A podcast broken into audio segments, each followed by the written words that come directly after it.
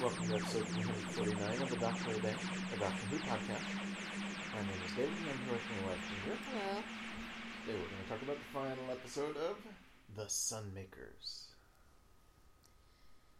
Yes, and the um, Leela is in the steaming chamber. The collector is talking to Hade how there's some background noise of the condensers and it's interfering with the little uh, sound device they have in the chamber with her, and her screams will be blocked out. And he's very disappointed. And Marn says, Well, you'll be able to hear them over the intercom or something. Says, yeah, but you won't get the nuances of the that the steaming provides. Like, oh, how barbaric is that? Um, and inside the chamber, we see that the doctor and K9 have gotten through the panel. Um, the doctor um, tells, puts his hand over Leela's mouth to quiet her once he revives her. And then they um, manage to uh, get her out of the, the container. Um, back at the control, they are coming up on the two minutes and they're worried about holding off the condensers for the doctor to get Leela out of there. And they use the um, call button or the intercom and um, we hear Mandrel saying, Doctor, you know, careful, we better get out of there. And we actually hear it broadcast in the central area where they are um, waiting to watch the execution. So, um, the collector hears this and tells Gather Hade that, you know, did you hear that? Something's gone wrong. Go investigate. So Mandrel and the other rebels in the control center hear noises in the vent, so they move the uh, the covering out of the way, and Leela pops out, and then the Doctor and K nine.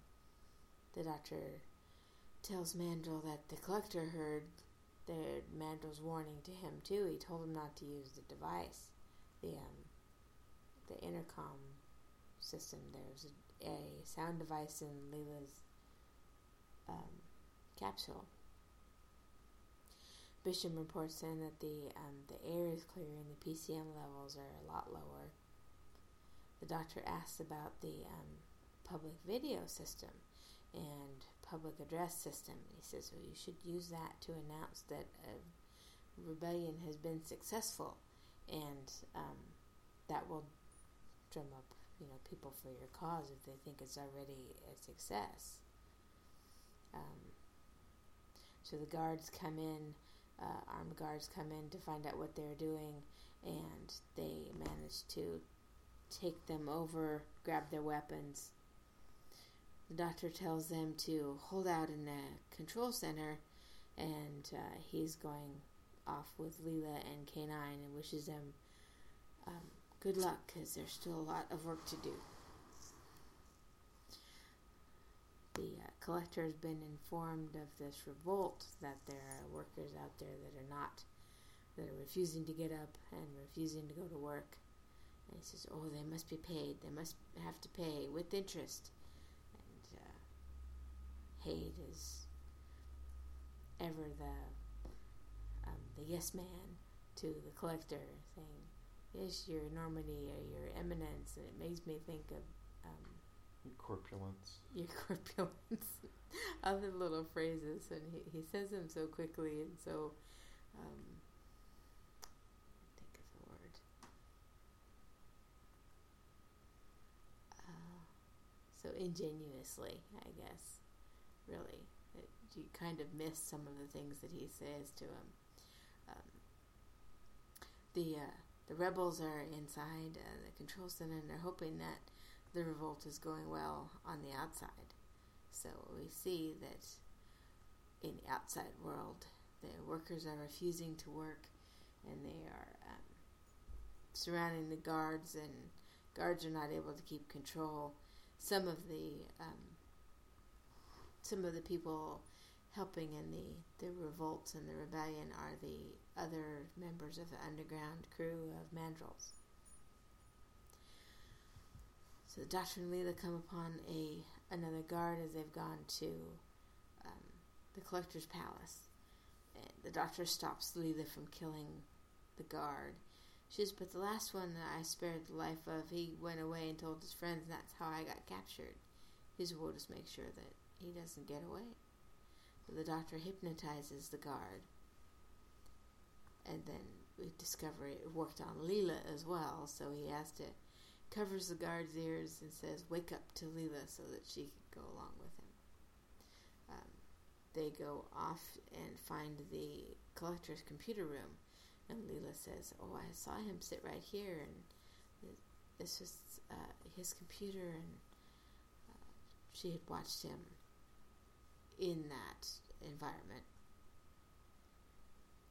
The collector uh, and Hade discuss the situation, and um, the collector says that Hade is too soft on them, and the workers need grinding oppression to be productive and kept in line. And uh, Collector Haid wants more of the uh, collector's own guard, who he calls the internal retinue, and uh,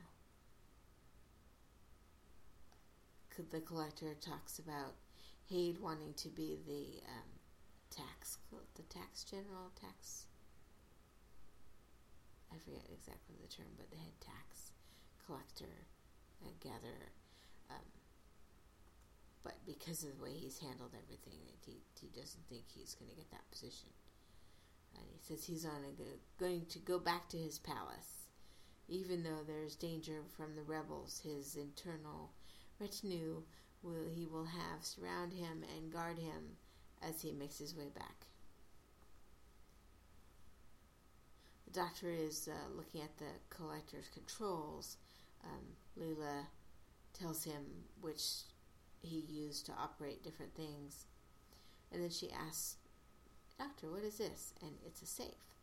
So the doctor says, Oh, it's you know, it's a secured door, it's a safe and he fiddles with it and, and Leela interrupts him, and he does some more, and Leela interrupts him, and he tries to explain that you know what he's doing, and he says, "Well, they, you always whisper when you're doing stuff like this, and they make it always look so easy." Um, so he gives up and uses a sonic screwdriver to open the safe door, and it reveals a room on the inside, and they both go to go in several times and jam themselves up in the doorway, so um, they both turn to walk away as if they're not interested in the room, and Leela turns back to run inside and hits a force field that knocks her out. Doctor lays her down and says, Why do you not listen to me? You girls never listen to me. The announcement is made to um, the general populace that the rebellion has um, been successful. Um, the collector and Haid and any company people and guards are encouraged to lay down their weapons and join their, their rebel friends, um, or there'll be consequences. Um, the Bisham says how the, the PCM levels are even farther. We see Marn in a breezeway and she encounters some workers and uh, after the announcement she says uh, I elect to join your your cause Cordo is uh, ecstatic that they've um, they've taken over and and the rebellion's going so well and um, what's it say? Oh, death to the company or something like that. And the others have to remind him that that was an announcement that the doctor said to, to put out there to, to spur things on. It's not really happened. So it's like, I think this, the PCM levels being so far down have just elevated him to like a manic stage. so the others are maybe keeping their head a little bit more. outside on the, the rooftop, the rebels are surrounding the TARDIS, and Gather Hade comes up there, and he says, "Oh, what are you doing up here? And what are you, how are, you know, get away from that?" And they recognize that who he is and what he is, and they surround him. And this group of rebels, led by the real um, unpleasant woman from Mandrel's troop who wanted Leela's skins. Um, she incites the others, and they, they pick him up and they throw Hade off the roof to his death. The collector has made it back to his computer room, and um, the doctor is lurking around in the shadows. And the collector says, "Well, at least don't make so much noise." The doctor's got this chair, like he's going to brain him with it, and uh, the collector says, "Well, it was calculated that you'd be here. Um, are you come? Have you come to kill me?" Um, the doctor says, "No, just to close you down." Um, so the controller gives him the prospectus of the company to tell him about it, and um, he says that, "Oh, I could have you steamed," and goes to hit his button, and Dutch says, "Oh, no, I've disabled your little guard call button." So he says, "What I would like is tell me about this company. Where's the head office?" So he says, We're based on Usuri, Usurianus. And the doctor says, Oh, so that's that's who you are. Um, and it turns out he's uh, from the planet, and he's really a Usurian. The doctor encourages the collector to tell him more of how they, how he entered into how he took over Earth and humans, and how he made a simple business deal and used it against them, and how they plan to take over the parts of the universe anyway by sheer uh, economic oppression. And Dash says, well, why not just fight? He says, we tried war, but we discovered this was more effective. As they are discussing things, we see Leela awaken in the other room, the safe room. The doctor says to the collector that he'll just have to, to wake up to everything that's happening around him. Unfortunately, the guard hears the doctor say, Wake up, and he wakens from his hypnotic state. So the guard comes in uh, towards the doctor the collector opens a panel and has a plan B. He has a controller device that if he presses it, it will sprinkle, uh, essentially shower poison with through all the sprinkler systems on the planet and kill everyone within minutes. The collector tells the guard to kill the doctor, but as he scuffles with the doctor, Leela has crept up on the other side of the computer banks and throws her knife and kills the kills the guard, to which the doctor says, Nice throw. So the collector is in great distress and he puts in like he tries to put in a distress call to his home planet. The other rebels, Bisham and Mandrel and Cordo, come in. Um, Leela's happy to see Cordo, so happy and gung ho about the rebellion movement and such. And um, outside, there are others that are celebrating and saying, "Oh well, when we find the collector, we're going to just do the same as they did to Hade and kill him too," and, and citing more um, riotous feelings. The collector is saying, mumbling to himself and working his controls, saying, oh, we must liquidate, we must cut our losses and, and run. We, this um, business venture is a failure, and he gets smaller and smaller and smaller in, on his, in his chair, and the rebels are there to try to arrest him, and he says, I don't think he's listening to you. He's trying to get out of this deal. and so we see that the this Usurian, the collector, is reduced to a tiny speck of a green smudge, I guess, and um, he goes down into this metal seat of his chair that he's been sitting in, this little wheelie chair that he never leaves.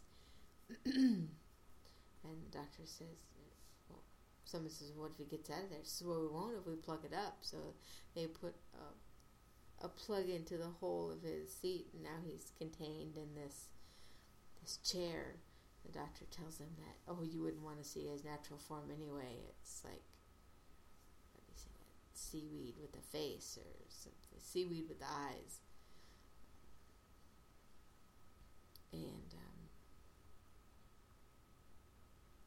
so they wrap up in the controller center, the collector center, and go out to the TARDIS, and they all say their goodbyes, and everyone's getting ready to depart and continue on with their their cause. So the Doctor and Leela say goodbye. They enter the TARDIS, where Leela and K9 are picking up the chess game. The Doctor says how he he thinks he did something clever with the collector's controls and has K9 confirm that yes, it was clever. And he says, K9 reminds him of his last chess move, so the doctor makes the TARDIS shift violently and the chess pieces fly all over onto the floor. And he says, Oh, sorry, K9, we'll, we'll restart our game the next time. And, we end.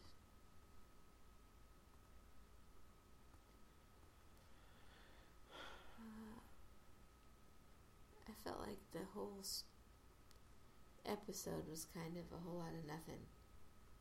The whole story was a whole lot.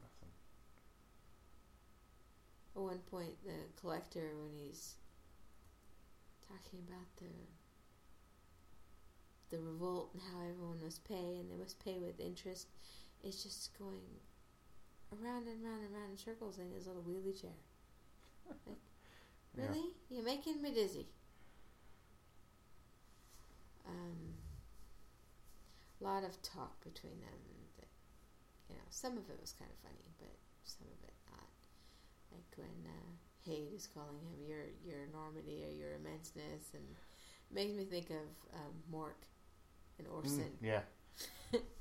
Greetings, your enormity, your I immenseness. thought of that for years.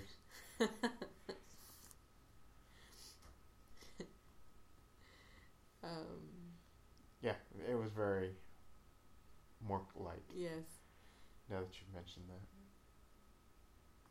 And he's just, they're just ridiculous, and they're, you know, the collector is this tiny little nasally man who, they must pay, they must pay with interest, and that's how he talks, and you get these weird little bushy, but um, controlled sculpted. little sculpted bushy black eyebrows and his little bald head and is like green tone to his skin. It's like the the ultimate accountant geek that just does nothing but crunch numbers. I guess is how he's supposed to be. So he's the collector of everything, running the company, making the prospectus, and coming up with the, greater percentage of taxes for this and for that. Um, which, from some things we heard on the news tonight while we were waiting for dinner. Like, it kind of sounds like your normal life. So I can see their point and their, their um, satire, but it's just kind of tedious. Mm-hmm. Um, and uh, so the revolution goes on. I, I think it's it's funny that they talk a little bit about the PCM levels, this um, compound that causes them to be in this anxiety state. Mm-hmm. Um, it Cordos really is the one most affected. The other ones, you know, are monitoring the levels and they're, they're feeling good about their revo- revolution and everything. But he seems to be feeling extra good about everything. Like maybe Cordo's the manic depressive of a group who have been depressed with this um, external chemical um, uh, forced on them, and now that it's dissipating, he's like going to the high stage, um, thinking that everything is true and everything is successful and the revolution is just still beginning. You know, he's getting carried away with the revolutionary spirit, I guess. Yeah. But he seems a little manic depressive. Since when we first see him, he's trying to kill himself. So it's kind, of, or when for when the doctor first meets him, he's trying to kill himself. Not when they first see him, but uh, yeah, that's, that was my impressions, and it was just kind of hard to get through this one.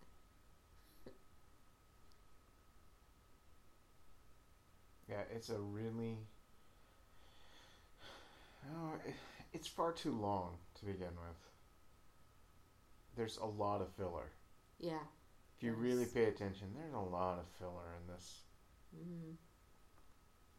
and that never makes for a good episode. We've talked about that many times before. Yeah. Mostly on Robert Holmes stories, Mm, I think. true.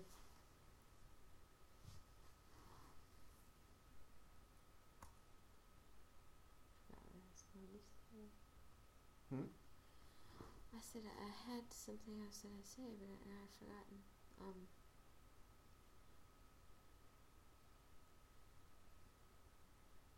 It's interesting that the doctor goes to Leela after she's made her way into the room through the force field. To, Why do you girls never listen? Yeah, I'm not sure how I feel about that whole segment. Yeah, it, it again, it was more filler because why did she have to uh, be passed out just so she could come up and be able Well, to kill the guard? I mean, And honestly, why were they trying to walk through the door at the same time yeah, so many times? yeah, was it three times? Really? Yeah, At something least like that. twice. Um, yeah, that whole thing was just silliness. Um, and as soon as he says, you know, you girls never listen, thinking, what about Harry? Yeah. Harry was off with Sarah Jane sometimes, and he'd tell him to not do something, and he would do it. And then there's some of the others in his previous lifetimes. You know, there's Jamie and um, Ian. Yeah.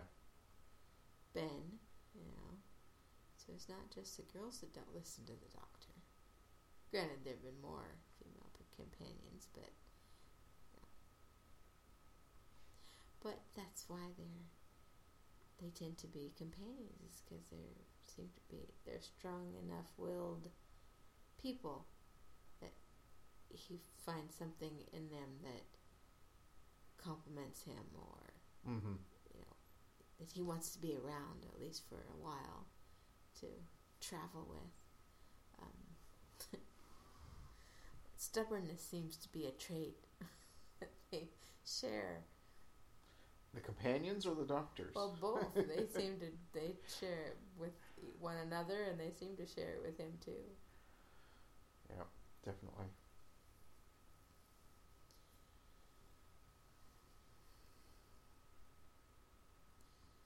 I don't think there's too many prop things that were seemed faulty or anything. There was a big old thick. I mean, the safe door was thicker than um, vault doors I've seen and, and branches I've worked at. Was like twice as thick. as a I didn't vault. notice. Like looked like two, looked like nearly three feet or something. But uh, didn't seem that heavy, of course, because nothing ever does. Um, they they didn't do a terrible job with opening the door though slowly to make it seem like it was a very heavy door. Mm. But I think that whole section could have been cut out without any problem. Um, there's a part where the doctor is inside, and he hears the collector coming back to his computer room. And what's he doing with the little like this little squares on the wall. Like I don't know if that was like soundproofing or Yeah, I don't know what he was doing with it either. He he. It struck me that he was examining it, mm, but I'm not really sure why. it's like it was sound baffling, Yeah, like in a sound room for recording. And it's we've seen it before. It was the same as the Nerva Station record bank, oh okay sort of. That's what it looked like anyway. It may not have been the same, but it sure looked like it. Could have been just painted a very day glow orange. Yeah. Very obnoxious looking. But there's no reason for the doctor to be examining that, except I guess it gave him a place to hide, but it could have easily just hid in another part of the room. And it really wasn't that necessary anyway, because the collector seemed to expect that he'd be there. He must have run some probability chart on his little research computer Yeah. to know that yeah, odds are you were going to be here. So are you going to kill me now? Um, had a very classic scene where the doctor feigns um, interest and acceptance of the bad guy's plan to get him to elaborate. Mm-hmm. You know, oh, tell me about this company. You know, oh well, how did you get control of the humans? Oh well, let me tell you about that. We, you know, he seems proud of the fact that he made this, you know, horrific deal, business deal to um, move the humans to Mars, and then slowly, eventually. uh, Tap all of its resources and pretty much kill the planet, move them to Pluto, and then they're probably just going to leave him here to die once they decide to close up the company. Mm-hmm. I wonder how many people did not get the name of the planet Oh and yeah. the race that he is from. I bet a lot of people didn't. Usually not something you hear very much of Mm-mm. nowadays. Outside of Shylock the Jew in Merchant of Venice, Right. as first and only real time I remember hearing the word and the the, the idea. Um, I think it's used in the Bible a bit too. oh, could be sure. Um, but I thought it was interesting. Might have been lost on some, Mm-hmm. but a, a nice little subtlety. Um,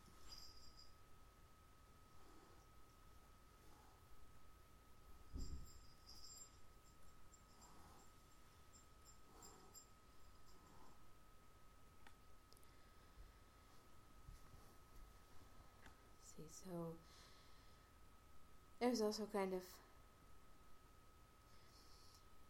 um I don't know. I use interesting a lot. um kind of tongue in cheek a bit that um, the doctor tells how Cluxter needs to wake up to this and that and his voice carries over to the guard in the other room and he takes it to wake up and come in to eh. made for a kind of predictable plot device Well, does the doctor really need to hypnotize everybody all the time? yeah has it been a little while since he did that Since the last Robert Holmes story, probably. oh okay I don't mean to keep picking on Robert Holmes, but honestly, his stories are fairly routine that way. You can almost always tell one of his stories because they. Um, everything in them happens the same way all the so time. very formulaic Yeah, for him. Yeah, he has certain formulas that he uses, and we see them because he did s- several, hmm and we we see it a lot, Yeah. and so we can pick it out. but the more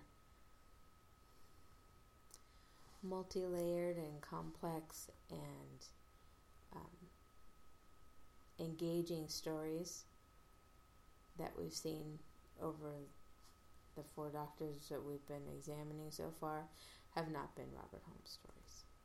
Put it that way. Mm-mm.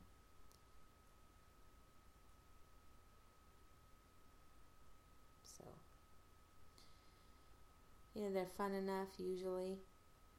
If you can get past the things that you know are going to happen. Sometimes there's some gems of some funny little things the doctor says, or the idea is is fun enough to get you through it. This one wasn't. No, no. Um, And honestly, I think it probably could have been. Mm-hmm. I'm not sure how, but I think they could have done something. Yeah. Plus, there's this. Well, you said the doctor hypnotizes people all the time. I was like, well, Leela either kill Leela kills them, or the doctor hypnotizes them. So Yeah, there's no in between. Um, not really. no, not really.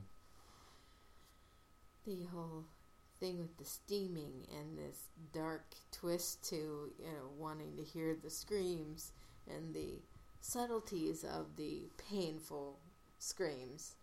You know, it's just kind of weird, out of place. Seems out of place to the story, and maybe that's what he wanted. He wanted something very um, Roman? different, huh? Roman. Yeah, like a yeah, could be.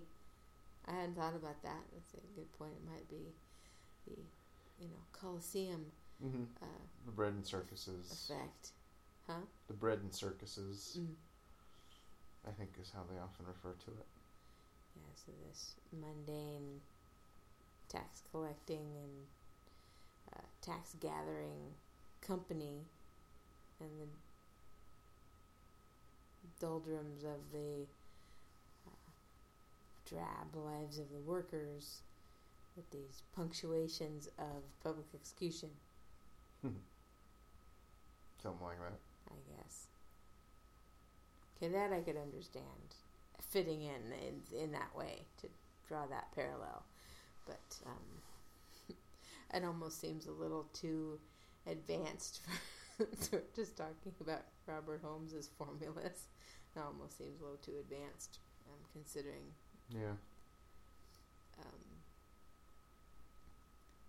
yeah, it's, it's kind of kind of funky, but that makes a little more sense.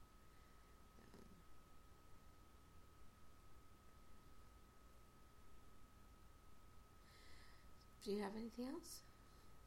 No, I'm just uh, glad the story's over. Mm. I, I I know what I was going to say before.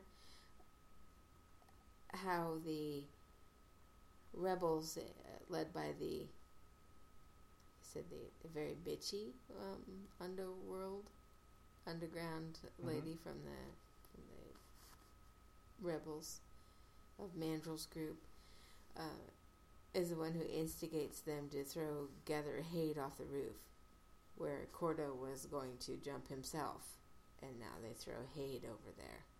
That's a good point. I'd forgotten that Cordo was going to do that. and uh, she's the one who says that yeah and when we find the collector we'll do we'll do him the same way well you know we'll get to him so it's like this revolution to make their lives better has taken for some have taken a, a violent result Mm-hmm. a violent turn which is a um,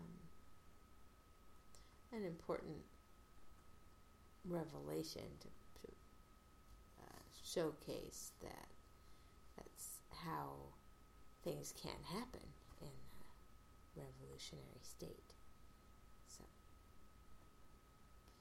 makes you think a little, uh, a little Robespierre Mm. thrown in there. But they had their way, it might be a little reign of terror. Yeah, true. Oh, but that was a different story. Hmm.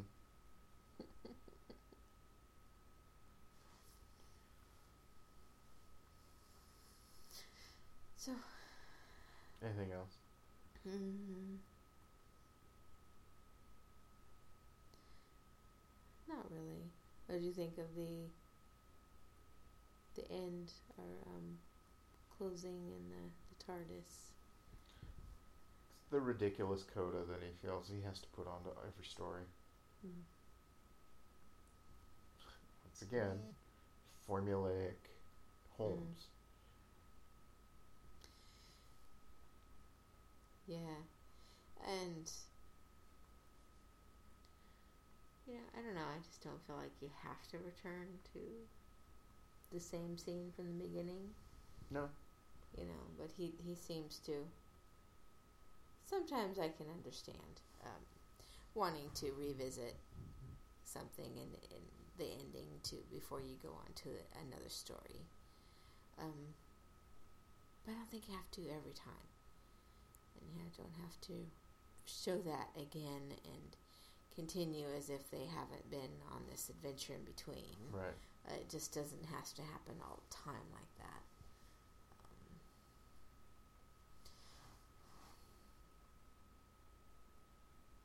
I would say that you know you don't. I don't really care for him showing the doctor to be so childish, but yeah. Oh, like with the chess game. yeah, Yeah. but he is I guess, and in certain times. it just feels kind of wrong sometimes. yeah, I don't think the doctor would be a sore loser. yeah, and this is one of them where you, it just doesn't seem to fit. There are many instances of him being a little churlish or childish, um, even with the, starting with the first Doctor, um, and well into the you know tenth and eleventh, and where we are now. Um, but it just it just feels wrong, Mm-hmm. wrongity wrong. and we never found out who the Sun Makers really were. Well, they kind of talk. Uh, the um, controller Oh, the talks about it a little bit with the doctor. All right, the collector does say something about the. Were they making the suns? Is that why what the what the workers were doing? wasn't really clear what they were doing, but he says something about feeding the the six suns or whatever, and then once that was done, they were going to move off to another planet. I did forget about that. So I'm glad you you picked up on that because it wasn't clear that that's what they were doing there. Yeah. Um, before we started, I was speculating that maybe the Sun Makers would be the rebels because they're bringing the light to the the, um, the rebels that would, had been sequestered to um, living underground and never being out and that type of thing. But I was way wrong. You were way wrong.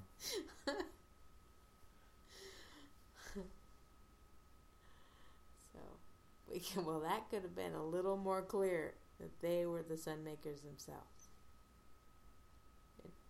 So, okay, I'm done now. Sure. I think so. All right. Join us uh, tomorrow when we talk about the first episode of our new serial, Underworld. Cool. I just know we're closer to the key to time, so. Two more stories, and then we're on to the key to time, which of course means two more stories with Leela. Uh huh. So anyway, join us then, and thank you for listening.